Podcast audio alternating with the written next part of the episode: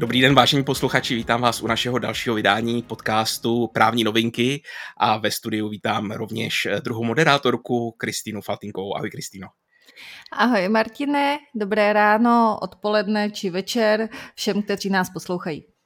A děkujeme za to, že nás posloucháte. Eh, tak eh, začneme asi s právními novinkami. Máš tam něco zajímavého z vlády? Tak, eh, já mám takové drobnosti nebo drobná zmínění, eh, co se na nás eh, chystá.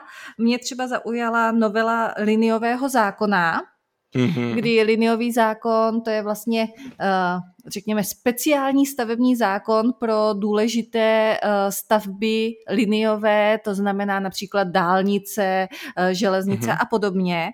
A nyní se tady do toho liniového zákona, samozřejmě v souvislosti s evropskou úpravou, dostává pojem transevropská dopravní infrastruktura, mm-hmm. která tudíž také bude mít jaksi výjimečné postavení v rámci uh, stavebního řízení oproti uh, standardním stavbám, které podléhají našemu no, uh, standardnímu stavebnímu zákonu, který všichni známe. A jehož novou verzi stále očekáváme nabití její účinnosti. Nicméně v této souvislosti se zatím nic nového od našeho minulého podcastu neudálo. Mm-hmm. Tak díky za shrnutí. Já jsem si z vlády připravil dvě novinky. Ta první z nich se týká eh, dopravních přestupků, respektive zákona o provozu na pozemních komunikacích. Jsou tam nové věci, se kterými by se měli řidiči seznámit, byť některé z nich eh, policie stíhá už v tuto chvíli, respektive přestupkuje, ale nově se výslovně ty změny stanovují v zákoně. S tím je třeba například eh, potřeba vozit reflexní vestu, nově natvrdo napsáno v zákoně, že je povinnost, aby měl řidič v dosahu. To znamená asi v té boční kapse nebo, nebo v přihráce na rukavice. A nověji také mít potřebu na sobě i v obci, pokud eh, v obci zastavím z jiného důvodu eh, než kvůli parkování, to znamená z, z, kvůli třeba nehodě. Potom uh, další změna je, uh, jsou tam nová pravidla pro registrační značku, kdy se výslovně stanovuje zákaz jízdy s nečitelnou značkou. Uh, opět věc, kterou policisté už dost často pokutovali, byť to v zákoně nebylo ještě úplně výslovně upraveno. Také jsou tam nová pravidla pro zadržení vozidla, dokladů k vozidlu, řidičského průkazu nebo SPZky v případě, že je spáchá nějaký přestupek, který toto umožňuje. Uh, nově je také stanovená povinná vzdálenost mezi vozidly. Uh, jestli si vybavuješ uh, třeba ještě z autoškoly, tak uh, vždycky bylo povinné být schopný nouzově třeba se vyhnout překážce, ale nově tam bude napsáno, že budeš muset být schopná nouzově zastavit. Uh, to znamená, Což je že ta, rozdíl je to velký rozdíl a budu, bude docela zajímavé, jak to ty eh, policisté třeba budou měřit a, a pokutovat v případě, pokud do toho auta před sebou nedrcneš.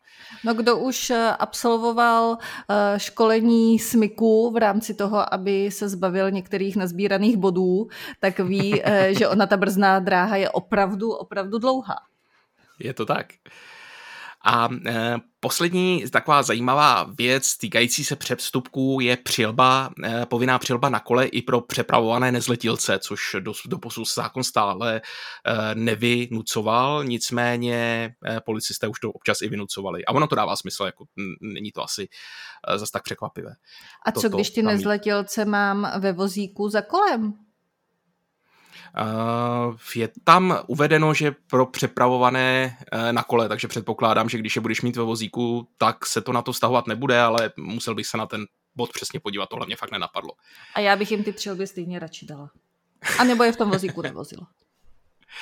Tak, no a jedna z, ze zajímavých změn, se kterou tento zákon přichází, je takzvané řízení s mentorem, což je nová verze řidičáků od 17 let, kdy uh, budeš moct se souhlasem svého zákonného zástupce mít řidičák už, už od 17 let, pokud s tebou bude po při každé jízdě jezdit mentor.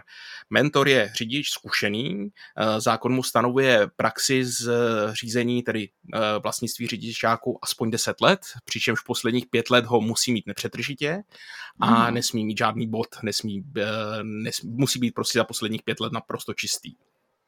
Uh, tak to bude zajímavé, jestli se v rodině najde někdo, kdo vůbec bude moct dělat mentora. No, eh, tam je ještě jiná zajímavá věc, že ten mentor musí být zapsán ve zvláštním rezi, eh, registru mentorů a ten zápis podle všeho bude zápisem toho, Eh, z toho řidiče, který má právě povoleno jezdit s mentorem. Jinými slovy, nefunguje to tak, že když ti dorůstají děti, tak se necháš zapsat do zápisu jako mentor a potom jezdí se všema dětma, který zrovna ten řidičák mají, ale u každého zvlášť se budeš muset napsat. Takže si myslím, že to bude jako eh, docela administrativně náročný a nejsem si úplně jistý, jestli to bude úplně využívaný institut, ale uvidíme. A já si myslím, že jsem v tom návrhu zahlédla něco, jako je hlídací pes na katastru nemovitostí, že by snad Aha. bylo možné si nechávat eh, zasílat informo, eh, informace o tom, jestli nějaké ty body mám nebo nemám. Aha, na katastru nemovitostí si říkala? Na katastru nemovitostí je služba hlídací pes, kdy si můžeš nechat svoji nemovitost hlídat a kdyby náhodou ano. uh, se k ní, uh, k ní bylo zahájeno nějaké řízení, o kterém ty vůbec nevíš, tak se o tom díky tomu hlídacímu psovi dozvíš prostřednictvím SMSky nebo uh, e-mailu. Tomu rozumím, ale proč, eh, jaký to má souvislost, jakou to má souvislost eh, s body uh, u řidičského průkazu? Nebo Protože to bude fungovat stejně, že pokud Aha. se bude dít něco s tvým bodovým kontem, tak se dozvíš uh, o uh, nových bodech, které ti byly přiděleny, anebo naopak o tom, že uh, body už byly vymazány po uplynutí nějaké doby a tudíž se můžeš třeba stát mentorem. Mm-hmm. No já myslím, že eh, ten zákon to tam nějak upravuje, ale není to ta věc, na kterou jsem se úplně zaměřoval. Eh, z, u toho mentora ještě jednu věc docela zajímavou. Mentor by měl mít povinnost doprovázet toho řidiče, sledovat eh, jízdu, radit tomu mentorovanému žákovi nebo té mentorované osobě a v případě potřeby musí poskytnout radu tak toto zákon říká. A zákon za to stanovuje také přestupek, že v případě potřeby, pokud mentor neposkytne radu, může spáchat přestupek. A tohle to mi přijde tak uh, dadaisticky absurdní, jak se bude zjišťovat, jestli v případě potřeby mentor poskytl radu čili, či nikoliv, že jsem docela zvědavý, jak se tohle to bude v praxi aplikovat. Úplně si to představu. Mami, ty jsi mi neřekla, jak se zapínají ty stěrače, tady máš eh, předvolání k přestupkové komisi. Tak to doufám, že děti jsme si vycvičili tak, že na rodiče se nedonáší, ale uvidíme. no a druhá věc, o které bych chtěl eh, tady eh, mluvit, je AML zákon, nová, nová novela, která se objevila relativně nedávno, asi pár dní zpátky v, v Eklepu a je to novela vlastně nevynucená žádnou eh, speciální potřebou ve smyslu nové evropské regulace, ale tím, že Manivol eh, před necelým rokem vydal doporučení, jak zlepšit prostředí AML u nás v České republice a také předkladatel toho zákona, toho návrhu zákona říká, že odstraňuje nějaké údajné nedostatky. A z těch změn, které nejsou nějak eh, zásadní, nebo většina z nich není eh, nějak moc zásadních, se týká třeba povinných osob, je tam rozšíření té eh, úpravy povinných osob u korporátních poradců, který třeba radí na fúze a na převody podniků, tak je to tam teď specifikovaný trošku podrobněji a trošku šířeji. Eh, výjimka z povinných osob eh, pro eh, loterie a binga se zužuje naopak a bude platit pouze pro ty, které, kteří tu hru vykonávají mimo internet, to znamená na šibřinkách a na mysliveckých bálech, bych si typnul. Eh, nově se do toho vztáhnou taktéž insolvenční a restrukturalizační správci, přičemž je vlastně zajímavý, eh, kdo je klientem insolvenčního správce, eh, aby bylo ho zapotřebí identifikovat a, a, a prolustrovat. No a také se bude týkat AML úprava obchodníka se specifikovanými drahými kovy a kameny při transakcích s těmito komoditami nad 10 000 eur. A další věci, které se ještě upravují, je, že nově je natvrdo stanoveno v zákoně, že povinný, eh, povinný identifikační údaj, který je zapotřebí zaznamenávat, je také druh identifikačního průkazu, což už v současné době FAU i eh, Česká národní banka vyžaduje na základě nějakých svých eh, názorů publikovaných, ale v zákoně to doposud chybělo. Je tam nově upravená také definice usazení pouze pro potřeby AML zákona A poslední, asi nejzajímavější věc je zákaz provést kontrolu klienta, pokud je povinně osobě známo, že by provedení této kontroly mohlo vést ke zmaření nebo stížení šetření obchodu. Což mi opět přijde jako relativně velice gumové, eh, zejména proto, že po každé, když se ptáš klienta na jeho identifikační údaj, on se ti zeptá, proč to potřebuješ vědět a ty mu vysvětluješ, že kvůli AML zákonu, tak uh, už tím možná stěžuješ uh, šetření tohoto obchodu a um, bude to docela opět zajímavé vidět, jak se s tím uh, Česká národní banka především a FAU popasují při, při vymáhání. Ona ta aplikační praxe je vždycky mnohem zajímavější, než když je to jenom uh, na papíře v rámci toho návrhu, že? To je pravda a u AML zákona to eh, platí obzvlášť s ohledem na veškeré ty eh, názory, benchmarky a stanoviska, které k tomu právě ty jmenované úřady publikují. No nicméně, abychom neuváděli jenom to, eh, jak se nám právní řád eh, bude dále komplikovat a rozšiřovat, ano. tak oni eh, probíhají dál evidentně práce na očišťování, zjednodušování a zpřehlednění právního řádu České republiky. To prosím, jsem citovala z důvodové zprávy. Ano. A konkrétně je tedy v připomínkovém řízení návrh na zrušení zákona o zemědělských skladních listech a zemědělských ano, ano. veřejných skladech, protože se ukázalo, že zemědělské skladní listy vůbec nikdo, ale vůbec nikdo nepoužívá a tudíž máme uh, úplně zbytečný zákon. A tím nám zmizí i druh ceného papíru, který jsme si zvykli znát a milovat ho, ale nikdy nebyl používán. No ono dokonce v důvodové zprávě se říká, že uh, on by si někdo mohl na tento zákon vzpomenout a takovýto cený papír využít a někoho tím podvést, protože vlastně ani nikdo neví, jak to má přesně fungovat a jestli Aha. je to s nějakou tou komoditou jako opravdu splněno. Takže pokud mám zemědělský skladní list, jestli opravdu mám někde svoji hromadu pšenice. Mhm. No vidíš to. Na ještě nějaké zajímavosti z vlády? Uh, Jenom k tomu, o čem už jsme mluvili v minulosti, určitě si eh, vzpomínáte na zákon o ochraně želviček proti plastům. Tak eh, protože to je zase nová značka, která přibývá na obalech eh, mnoha mhm. a mnoha výrobků a současně uh, zakazuje používání plastových příborů, uh, talířků a podobně. Tak k tomu už je vlastně ukončeno připomínkové řízení k prováděcí vyhlášce k tomuto zákonu, což jednou zase musíme jako pochválit, že opravdu se prováděcí vyhláška i připravuje a možná i bude, protože já si tady většinou stěžuji, že ty prováděcí právní předpisy nějak chybí. To je pravda. No a e, já mám ještě jednu novinku, eh, relativně aktuální, a týká se tentokrát ze sněmovny, týká se zákona, respektive jeho novely, eh, novela zákona o právu na digitální služby a souvisejících zákonů. Eh, aktuálně je po druhém čtení a bude projednán, eh, předpokládám, velice rychle, už možná v okamžiku, kdy tento podcast půjde do éteru, tak již bude projednaný po třetím čtení. A je, je zajímavý ve dvou ohledech. Jednak zavádí dlouho diskutovanou a dlouho očekávanou digitální a informační agenturu, takzvanou DIA, a převádí na ní pravomoc a působnost ministerstva vnitra nejen z tohoto zákona, tedy zákona o právu na digitální služby, ale i z dalších zákonů, jako je například zákon o informačních systémech veřejné zprávy, zákon o základních registrech, zákon o službách vytvářejících důvěru pro elektronické transakce, nebo zákon o datových schránkách, což je také jinak zákon o elektronických úkonech a autorizované konverzi dokumentů.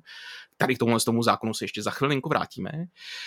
A dále tento e, zákon eh, institucionalizuje Radu vlády pro informační společnost jako orgán, který je odpovědný za strategii v oblasti informačních systémů veřejné zprávy, včetně například návrhů na investice v oblasti této infrastruktury. No a ten důvod, proč tenhle ten zákon zmiňuju, je pozměňovací návrh vládního poslance Petra Letochy ze 14.10., který směřuje právě na zákon o datových schránkách a mění v něm paragraf 3, kromě ještě jako jiných detailních úprav. A e, to nové změní paragrafu 3 je ve skutečnosti staré změní paragrafu 3 e, před novelou z roku 21. A proč ho zmiňuji je to, že pokud jste v posledních dobách zaznamenali řadu článku o tom, jak se budou zřizovat datové schránky každému, kdo kdy použil třeba bankovní identitu, od nového roku, od roku 2023, tak eh, právě na základě tohoto eh, ustanovení, této změny eh, se toto očekávání, které jsme všichni měli, ruší a vrací se ta stará původní textace, kdy fyzické osoby budou používat datové schránky pouze pokud o to výslovně požádají. Jinými slovy, stát je nebude přidělovat každému, kdo použil kdy eh, třeba právě bankovní identitu pro podpis nějakého dokumentu nebo pro přihlášení se k portálu veřejné zprávy. Takže uh, nadále není, uh, není ta hrozba toho, že budu mít datové, datovou schránku, o které ani nevím. Já teda o té své vím. Přesně tak. Nebo tví rodiče, který třeba někdy podávali takhle nějaký přiznání a přihlásili se prostřednictvím bankovní identity, tak najednou by zjistili, že mají datovou schránku, tak ne, mít, mít ji nebudou tak to je asi i trošku uklidňující. Je to trošku uklidňující. Jedna z důvodů, proč to také zmiňuji, je, že i my jsme měli připravený podcast na toto téma, eh, kdy jsme chtěli připomenout, že ta nová eh, hrozba těch datových schránek pro každého existuje a eh, jaké věci, na které je zapotřebí se připravit, hrozí. Ale tím toho dáváme do stoupy a pokračujeme vesele dál. Takže legislativní práce zasahují i do našeho redakčního plánu. Přesně tak, je to tak. Ale myslím si, že to asi není na náhradu škody za, za vzniklou újmu. A on to asi není nesprávný účetní postup. Přesně tak. No ale eh, když už se bavíme o, eh, o rozhodovací praxi, tak jak jsme, eh, jak jsme na tom s judikaturou? No my se dokonce bavíme o datových schránkách a ústavní soudce nám datovými schránkami zabýval.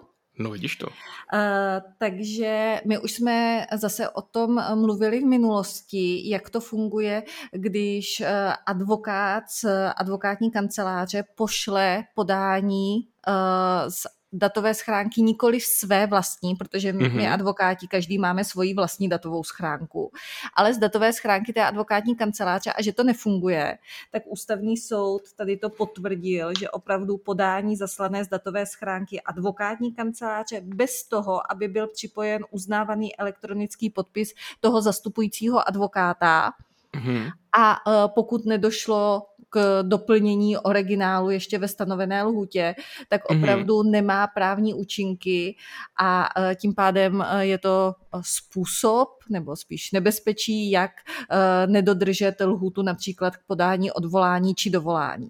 Takže mhm. můžeme hmm. posílat z datové schránky advokátní kanceláře, pokud tam připojíme svůj elektronický podpis nebo hmm. respektive hmm. toho, na koho je vystavena od klienta plná moc. To se ale asi týká pouze v vozovkách řadových advokátů, nicméně pokud eh, jsou společníci advokáty, eh, advokátní kanceláře, který vykonávají činnost právě prostřednictvím advokátní kanceláře, tak předpokládám, že tito budou i nadále moci posílat eh, právě ta svá podání z datové schránky advokátní kanceláře při podpisu, že jednají jako společníci této advokátní kanceláře. Pokud jednají jako společníci advokátní kanceláře, tak eh, si to umím představit, ale pokud eh, sami společníci zastupují v řízení, tak mm-hmm. by měli používat eh, svoji datovou schránku jako jakýkoliv jiný úplně obyčejný advokát. Je to tak. tak.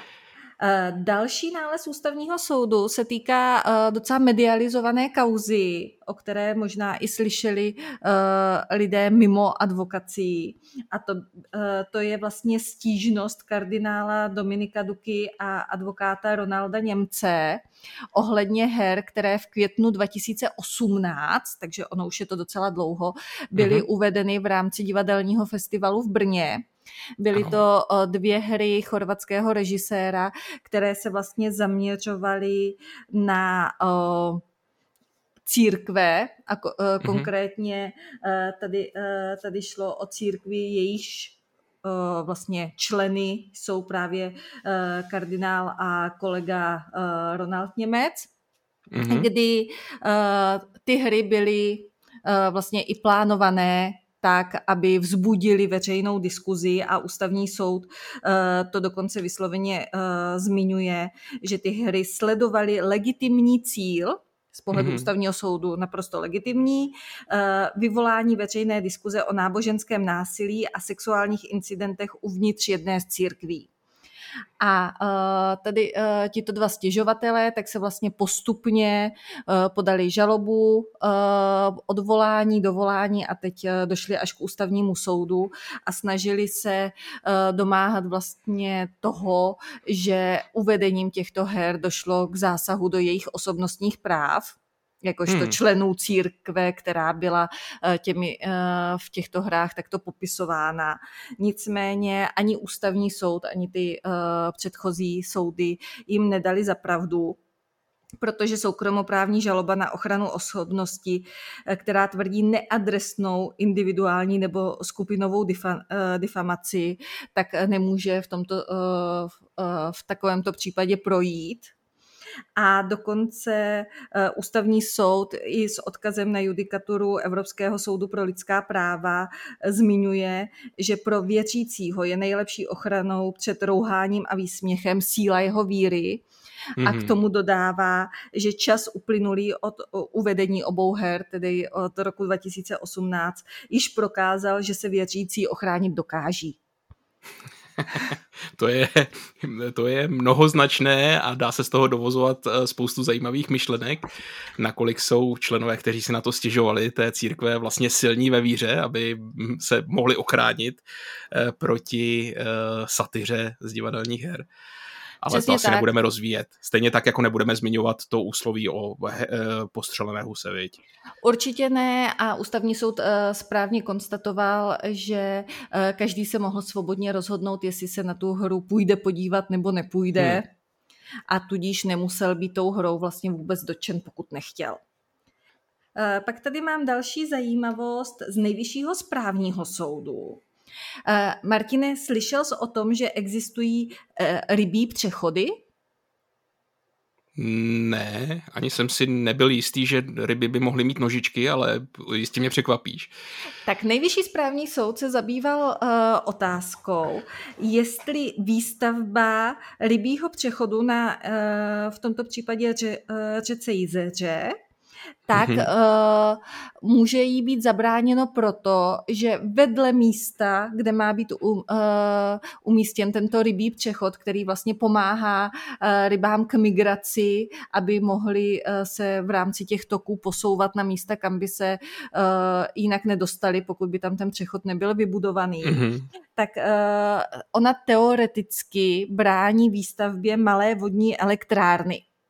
Mm-hmm. A šlo vlastně o to, že uh, pán, který měl v plánu možná někdy v budoucnu si uh, svoji malou vodní elektrárnu vybudovat, tak ano. bránil vydání rozhodnutí o tom, že může být vybudován rybí přechod, protože dovozoval, že by uh, ten rybí přechod vlastně mu v tomto jeho záměru, který ještě neměl ani územní rozhodnutí, ani stavební povolení, mm-hmm. ani nic, tak mohl v budoucnu zabránit a z toho je potřeba to trošku eh, zobecnit, protože eh, ono eh, rybích přechodů a malých vodních elektráren se zase asi tolik, Jasně.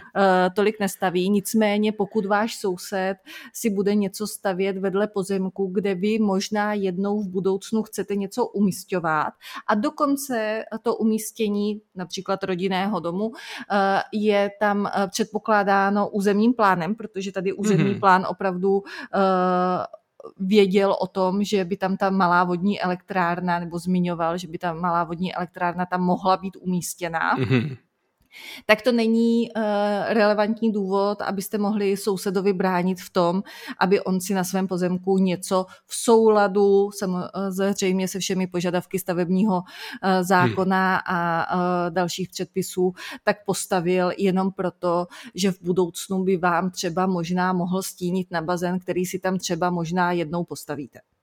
Hmm.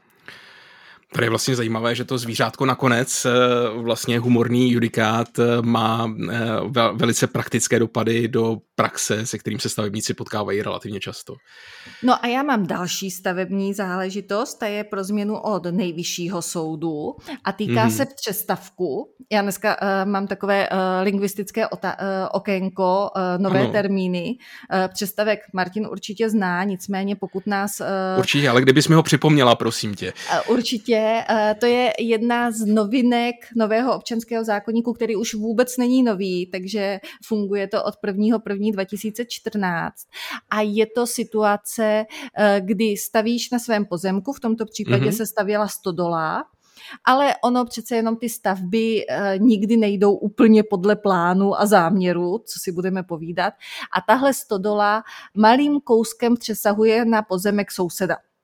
Mm-hmm. A tady ten malý kousek, který přesahuje, tak je právě ten přestavek, což je mhm. terminus technicus právě nového občanského zákonníku.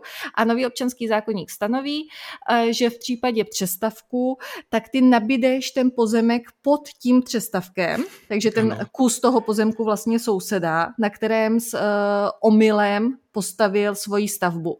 Je to proto, že nový občanský zákonník uh, vlastně zavedl uh, pravidlo, že stavba je součástí pozemku, Mm-hmm. A tudíž, aby mohl, mohl být i tento kousek stavby součástí pozemku, tak je potřeba, aby e, měl stejného vlastníka.